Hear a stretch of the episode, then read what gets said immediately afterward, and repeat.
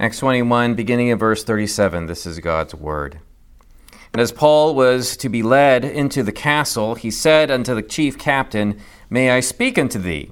Who said, Canst thou speak Greek? Art not thou that Egyptian which before these days made an uproar and leddest out into the wilderness four thousand men that were murderers? And Paul said, I am a man which am a Jew of Tarsus, a city uh, in Cilicia, a citizen of no mean city. And I beseech thee, suffer me to speak unto the people. And when he had given him license, Paul stood on the stairs and beckoned with the hand unto the people. And when there was made a great silence, he spake unto them in the Hebrew tongue, saying, Men, brethren, and fathers, hear ye my defense, which I make now unto you.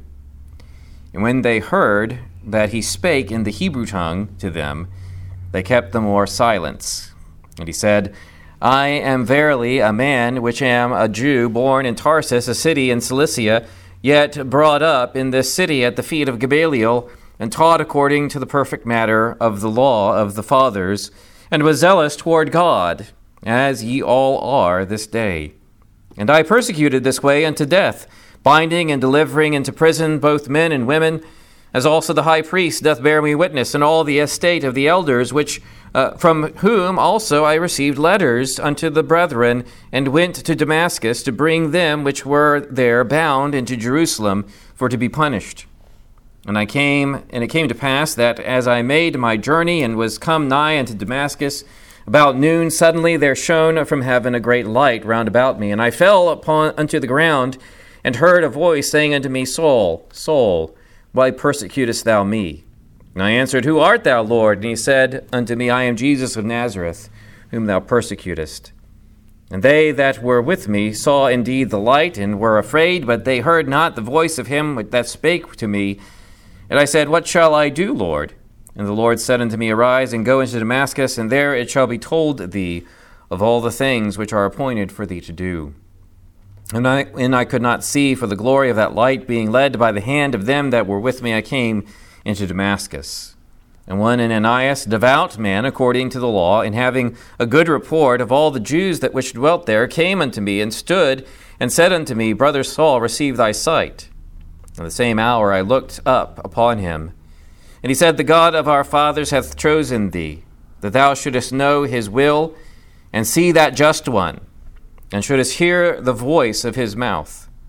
For thou shalt be his witness unto all men of what thou hast seen and heard. And why, and now, why tarriest thou? Arise and be baptized, and wash away thy sin, calling on the name of the Lord. And it came to pass that when I was come again to Jerusalem, even while I prayed in the temple, I was in a trance. And I saw him, saying unto me, Make haste and get thee quickly out of Jerusalem, for they will not receive thy testimony concerning me. And I said, Lord, they know that I imprisoned and beat in every synagogue them that believed on thee. And when the blood of thy martyr Stephen was shed, I also sta- was standing by and considering unto his death, and kept the raiment of them that slew him. And he said unto me, Depart, for I will send thee far thence unto the Gentiles. Let me tell you a story. Well, I'm not going to do that. I just wanted to tell you those words, which uh, these words transport us to another time and to another place. And often when we tell stories or we begin a story like that, we are uh, telling a story that detail events in our own lives. And some are able to do this much readily than I am. I have very poor memory about events in my own life unless they are momentous occasions. My recollections of the past are sketchy at best, and only the truly uh, memorable or truly emotional occasions stand out and stick in my memory. I sometimes wonder if Paul was like this as well, because this is an event, this is a, a story that really sticks out. When Paul tells his story to the people in Jerusalem, he doesn't tell them blow by blow everything that happened in his life. Instead, he chooses the most important parts. He skips over perhaps even the majority of his life to get to the events that fundamentally changed him. After all, that fits with what he is doing here in his defense on the stairs. He is telling the people, the audience, the Jews, the story of why he stands before them in bonds. He speaks to the situation his audience finds themselves in. And he does so creating a connection between the, them and him in order to draw them into his story and to show them the path to God. The defense on the stairs uh, that Paul gives tells a familiar story, but he does but Paul does not mimic Luke's version of these events in chapter 9. It has a different audience, a different occasion, and a different purpose. It's a story that differs even from Paul's own retelling of the story uh, before King Agrippa, which we, he will do in a few chapters from now. The story has its own charm as it reflects Paul's passion and concern for his own countrymen. We feel a warmth emanating from it, but there is also a warning in it as well. I want us to look at this passage in terms of Paul's condition, conversion, and calling. His condition, his conversion, and his calling. Paul is headed to the fortress of Antonia. He may even be held aloft by the hands of the soldiers in order to keep the hands of the potentially riotous Jews uh, from harming him. Somehow, Paul feels he must bring order to the chaos. In order to get a hearing, he must establish his credibility before both the Romans and the Jews, and that is how his speech begins. At the end of chapter 21, Paul addresses the Roman tribune who has rushed out to save him. At this point, this Roman tribune remains unnamed, but we do know his name because later he will write a letter uh, to the governor Felix, naming himself in chapter 23, verse 26, Claudius Lysias. Paul somehow manages to get his attention before entering into the fortress and speaks. Look at verse 37. And as Paul was to be led into the castle, he said unto the chief captain, May I speak unto thee? Who said, Canst thou speak Greek? Now, why does Paul try, want to interrupt their getting him to safety in order for him to address the crowds? Well, he knows that once they go into the fortress, none of the Jews are going to follow. Probably. The Jews understood that if they went under to a Gentile roof, they would become ceremonially unclean. You see this in the Pharisees and the religious leaders during the trial of Jesus. They refused to go into Pilate's house for this very reason. And so, if he is to make a defense to his countrymen, he must do it immediately. And Paul probably, obviously, uses the common language of the time. He uses Greek. And this is what surprises the tribune. He says to the tribune, May I speak unto thee? And obviously, he's speaking Greek because of what the tribune says. You can speak Greek? Now, why does this surprise him? Probably because of where Paul was arrested. He is arrested in the midst of a Hebrew Aramaic speaking mob. And he, the fact that he can speak Greek, seems surprising. And it also seems surprising based upon the tribune's uh, assumptions about who Paul is, that you see in verse 38. Art not thou that Egyptian which before these days made an uproar? Previously, as Josephus records in his annals, there was an Egyptian who came up and stirred up a following and promised his followers that he would return to them on the Mount of Olives and lead them into Jerusalem. Now, Josephus puts the number of these followers at about 30,000, and some commentators note uh, discrep- this discrepancy in numbers between 30,000 and 4,000 here, and they su- suggest that it might be a scribal error between the common uh, uh, look of a Greek capital L and a Greek capital D.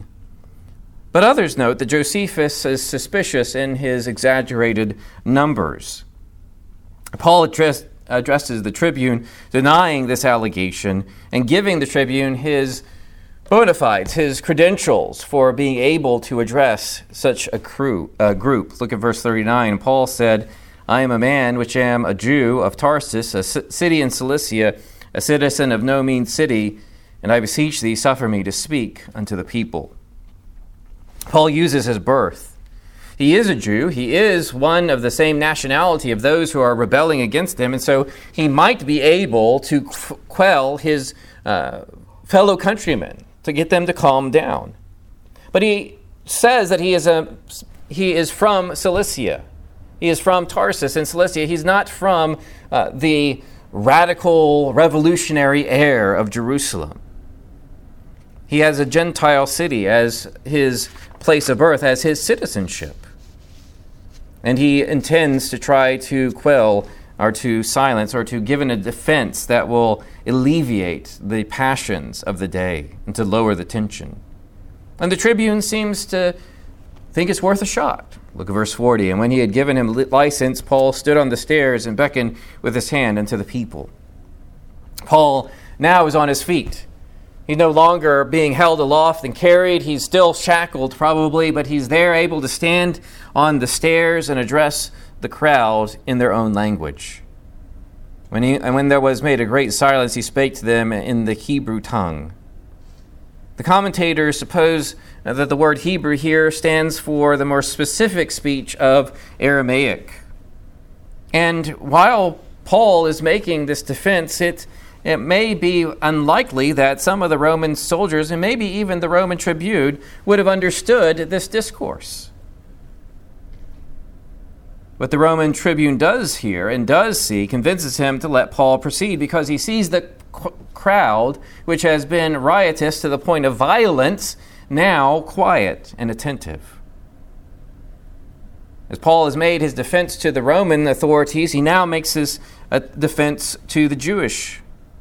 Turning to the Jews, they hear their own language, and that tells them something. Look at verses 1 and 2 and verse 22, chapter 22. Men and brethren and fathers, hear ye my defense, which I now, which I make now unto you. When they had heard that he spake in the Hebrew tongue to them, they kept the more silence. Paul begins by telling the people that he wishes to make a defense to the accusations leveled against him. He uses men, brethren, fathers, recognizing both those who are his peer and those who are uh, elders. He uses their own language, he doesn't use Greek. And by using Hebrew, Aramaic, he has effectively denied the allegation against him as being one who would bring a Greek, uh, a Gentile, into the temple. He has perhaps even separated himself by language from the Asian Jews who had brought this accusation against him, who may in fact not been, have been able to speak Hebrew or Aramaic as probable Hellenistic Jews. Luke puts emphasis on this fact, this choice of language of Paul, emphasizing that when he used this language and people heard this language, the, the hush became deeper. Paul deftly moves from speaking Greek to the tribune to speaking Aramaic to the crowd. And he begins his defense by connecting himself with the crowd. Look at verse 3. I am verily a man which am a Jew born in Tarsus, a city of Cilicia, yet brought up in this city at the feet of Gamaliel, and taught according to the perfect matter of the law of the fathers, and was zealous toward God, as ye all are this day.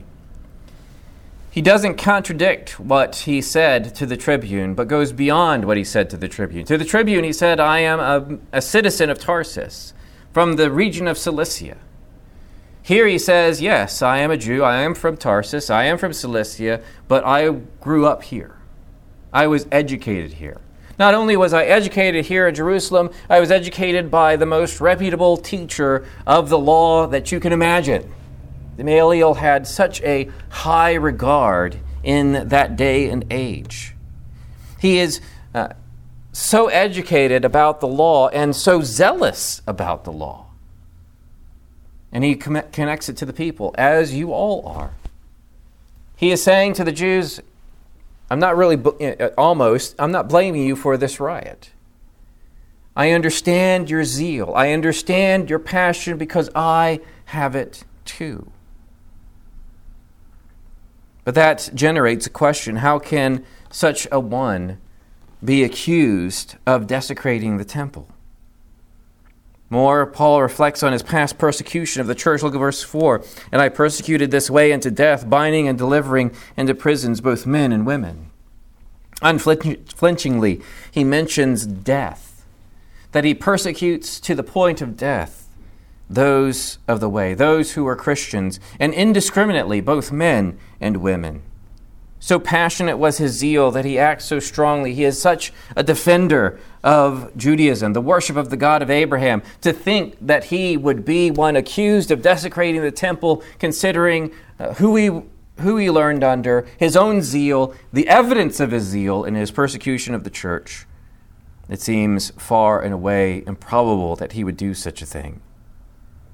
And for his zeal, he calls upon the highest authority in Jerusalem. Look at verse 4.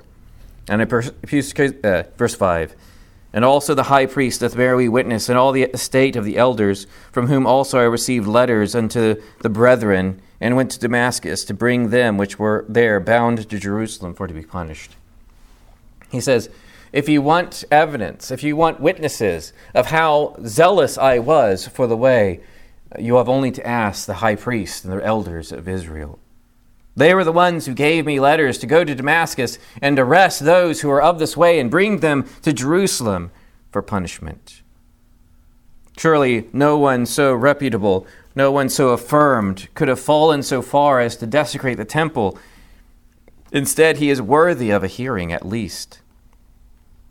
I find it interesting how Paul deftly moves from persuading the Roman authorities to persuading the Jews. His ability to speak multiple languages doesn't suggest that all God's people ought to be bilingual, at least not the way we think. However, this change of pattern between how Paul speaks to the Romans and the Jews reminds us that speaking to people often under, requires understanding one of the fundamental rules of communication. Our communication only deserves that name if others understand the mes- message, if we're speaking their language, and not just the language uh, as we think about language, but words they can understand, making and drawing and finding common ground. This idea of communication that others understand is not an easy thing to verify because people will claim to misunderstand in order to avoid the consequences of the message. I don't understand the gospel, they say. Well, maybe they actually do understand the gospel. They just don't like the fact that it calls uh, them to do something. On the other hand, people will claim to understand so that they can end the conversation. I understand what you're saying, but I don't am not interested. Paul shows us that we often must begin with finding a common ground, a shared set of assumptions and perspectives, as he does with both uh, the Romans and uh, the Jews. So the Romans, he says, I am a citizen. He uses that specific word because that's a key buzzword in Roman ideology. To the Jews, he says, I am zealous for the law, just like you. We often begin earning people's attention uh, rather than demanding it. We often begin the message of the gospel by finding common ground. It requires true engagement in the lives of others, knowing where we can find this common foundation to build upon. We see Paul's con- condition before we see Paul's conversion in the next pe- section. Paul continues his defense by turning to the reason he stands in chains upon the steps of the fortress. He takes his audience to the road to Damascus. He tells them what happened on the road and what happened after the road. On his way to Damascus, as an agent of the high priests and elders on mission to arrest and return the Christians, God, Paul, meets with someone unexpected.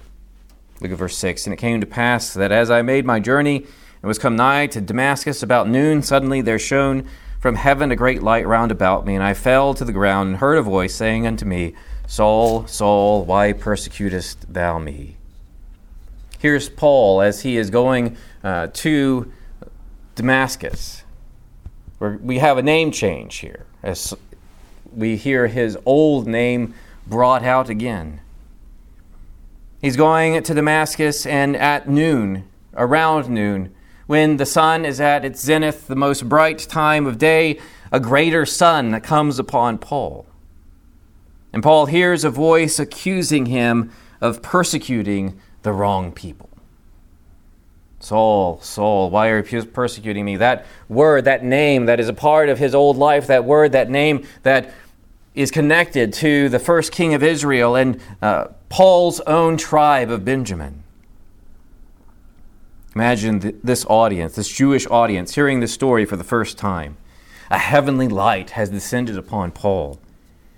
Paul, uh, someone who is well educated, approved by religious leaders, zealous for the true worship of the Lord this heavenly light, which usually betokens God's special act of providence to the prophet. And yet, instead of a commissioning voice. Go and tell my people X, Y, and Z. Go and tell my people, Thus saith the Lord, and a message for the people. Instead of that, Paul says, there comes this command uh, of condemnation, a sudden accusation of sin. What has this man done? He has done everything that's right. The high priest and the elders have commissioned him to go to Damascus. What can probably possibly be the problem with this one who has all of these uh, credentials? Bated breath waits for the unraveling of the mystery, and the resolution falls like thunder in verse 8. And I answered, Who art thou, Lord? And he said unto me, I am Jesus, whom of Nazareth whom thou persecutest. Jesus, the executed one, now speaks from heaven as the risen Lord. This falls like thunder to this Jewish crowd as they, rec- they hear this appalling news that the one who has gone to Damascus to persecute the followers of Jesus now from the heavens hears Jesus' voice as the exalted risen Lord. Now they could have said, well, Paul, that was just, you know, you had a little bit of a, uh, we call it sunstroke. You had a little bit of a, a, mental breakdown there on the road of Damascus. And Paul says, no, that, that doesn't work. Verse 9 And they that were with me saw indeed the light and were afraid, but they heard not the voice of him that spake to me. Paul saying, I didn't have a little mental breakdown on the road to Damascus, guys, because there are people that you can talk to and witnesses who were with me at the time who said that they saw the light and they were afraid, even though they didn't hear the voice. Paul continues his story in, in verse 10 And I said, What shall I do, Lord? And the Lord said unto me, Arise and go to Damascus, and it shall be told thee of all the things which are appointed for thee to do.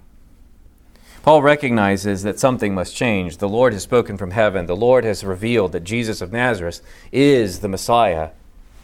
He cannot continue in the way that he has gone to persecute God and his chosen one.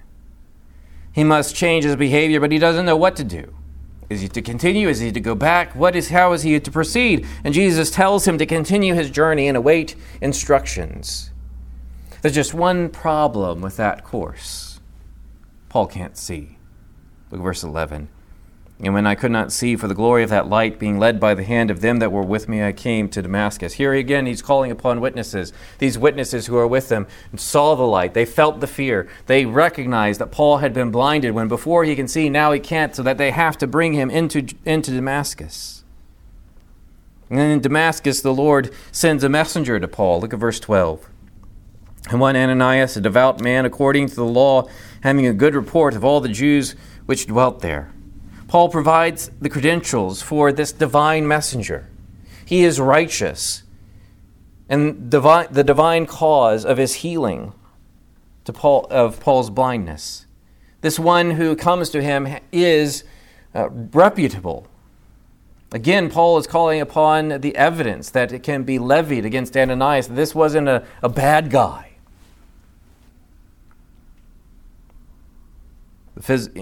He brings Paul healing. Look at verse 13. He came unto me and stood and said to me, Brother Saul, receive thy sight. In the same hour I looked up upon him. I was blind, but now I see, Paul can say.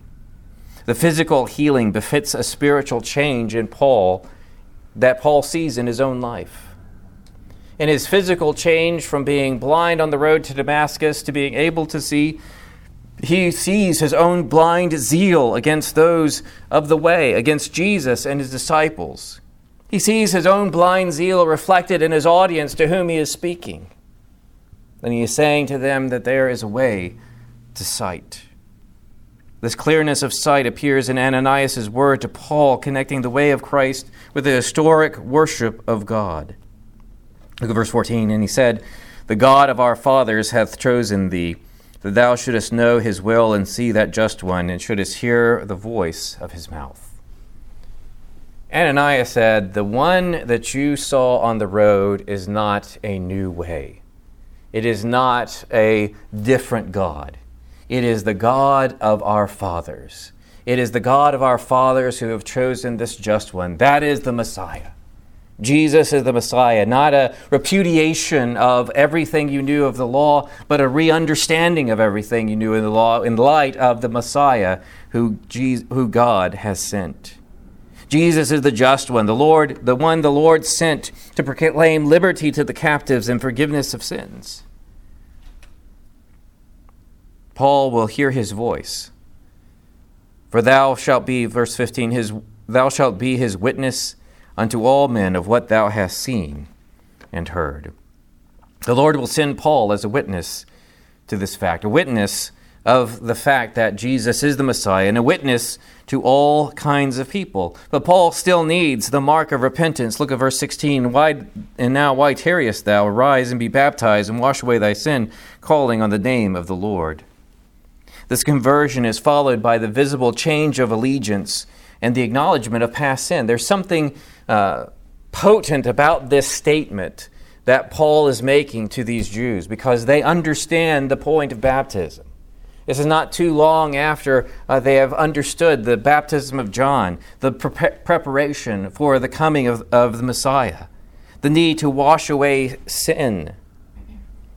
Paul tells them that in order to show th- this, in order to show that the Lord God sees the persecution of the church, of his church, as a sin that needs cleansing.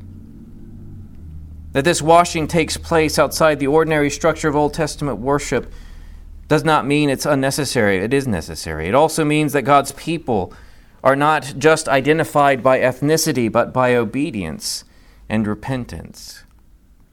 In this story, Paul implies that his audience needs to undergo the same process. Like him, they show zeal for the cause of Old Testament worship. Like him, they hate the way.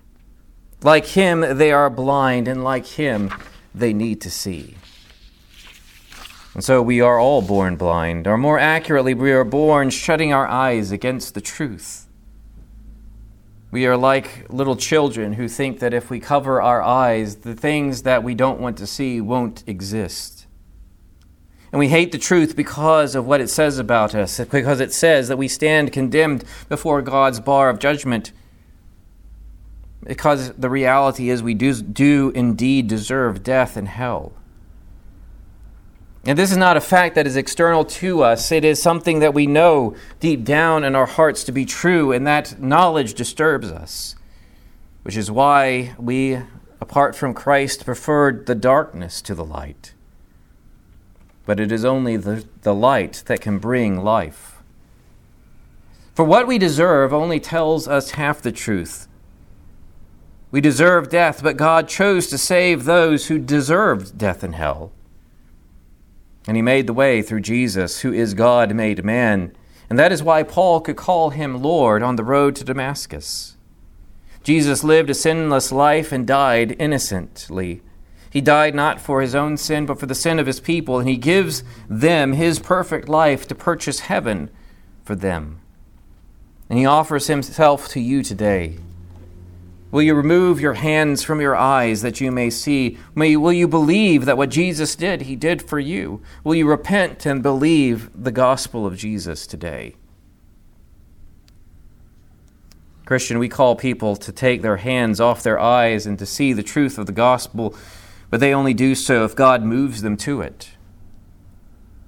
Paul's transition from sight to blindness to sight re- reveals this effect that it is only God that enables people to recognize their blindness, and it is only God who enables people to see. It not only happened physically, but spiritually as well. It reminds us that we cannot force conversions. We can only do what Paul is doing bear witness to the truth of the gospel. And we might criticize Paul. Paul, you're speaking a lot about yourself and not too much about Jesus. But our experience has a place in the message of the gospel, for the message of the gospel is about Jesus. And you can t- clearly tell that Jesus is the star in Paul's story. That is, he is our starting point and our main message. It is he is what people must believe to be saved. And we bear witness. Our story matters because we bear witness to the effect of Jesus in ourselves. Evidence that is true and parallel to the unimpeachable testimony of God's Word. When we think about our experience and the message of the gospel, it is not an either or, and it's not really a both and, but a primary and secondary. That the gospel of Jesus Christ, his story is primary, and our message of the salvation and our experience is secondary. So let us be willing to tell our story after pointing people to Christ. We see Paul's condition and his conversion, but finally his calling. Paul ends in what is, I think, is somewhat a baffling personal story. I find it baffling, and I think many people find it baffling because of its effect. It causes the audience to rise in protest and violence again. Did Paul make a mistake in his testimony? We cannot make that claim based upon the results alone. We attempted to do that because we might, might be tempted to think Paul goofed here because the people get upset again, uh, but that's not necessarily the case. We must examine the statement in terms of Paul's logic and God's love. Paul skips a bit in the story, again, that Luke records to, to get to Jerusalem. He doesn't talk about his uh, teaching in Damascus, he doesn't talk about his Arabian uh, steps. He goes straight, skips about two years uh, from what Paul tells us in Galatians to get to Jerusalem. He gets to the temple. He wants to draw people's attention to what is going on right there in that same place. In verse 17, and it came to pass when I was come again to Jerusalem, even while I prayed in the temple, I was in a trance. As he makes this statement, he is demonstrating his fidelity to the temple. He is countering the accusation that he would desecrate the temple. When he was using the temple for its proper purpose, he was there in the temple, he was praying. He was praying, and there in the temple, as they, all his audience were probably doing that same day, there in that holy place, the Lord speaks to him, even as he did to the prophets. But Paul's next words are rather challenging to his audience. Look at verse 7 And I saw him, saying unto me, Make haste and get thee quickly out of Jerusalem, for they will not receive their, thy testimony concerning me. Who is him? It can be none other than Jesus. Paul sees Jesus. Before it was a light and a voice on the road to Damascus. That before he was blind and could not see the Savior, now in the temple, in this holy place, he sees the Lord. He sees the risen Christ. And what does the Lord say? It is rather shocking. Make haste and get thee quickly out of Jerusalem, for they will not receive thy testimony concerning me.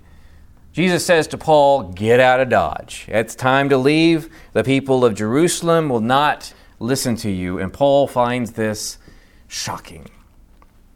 He says in verse 19, And I said, Lord, they know that I imprisoned and beat in every synagogue them that believed on thee. And when the blood of thy martyr Stephen was shed, I also was standing by and consenting unto his death, and kept the raiment of them that slew him. Paul lists every possible reason that he believes his fellow Israelites would have for listening to and believing the gospel through his testimony. Lord, they know what I was like. They know what I was like. They know the attitude I have. And to see such a turnaround in my life must be persuasive to them. They must, they, they ought to think if such a man who knows so much about the law, educated by Gamaliel, such a passion for the law, such a passion for uh, the Old Testament rituals and the worship of the one true God, if me, if I could be convinced that Jesus is the Messiah, certainly he must be. They have every reason to believe through my word. But the Lord knows better than Paul how conversion works. Look at verse 21. He said unto me, Depart, for I will send thee far hence unto the Gentiles. Now, what happens immediately after he mentions the Gentiles? Look at verse 22. And, when, and they gave him audience unto this word, and then they lifted up their voices and said, Away with such a fellow from the earth, it is not fit that he should live.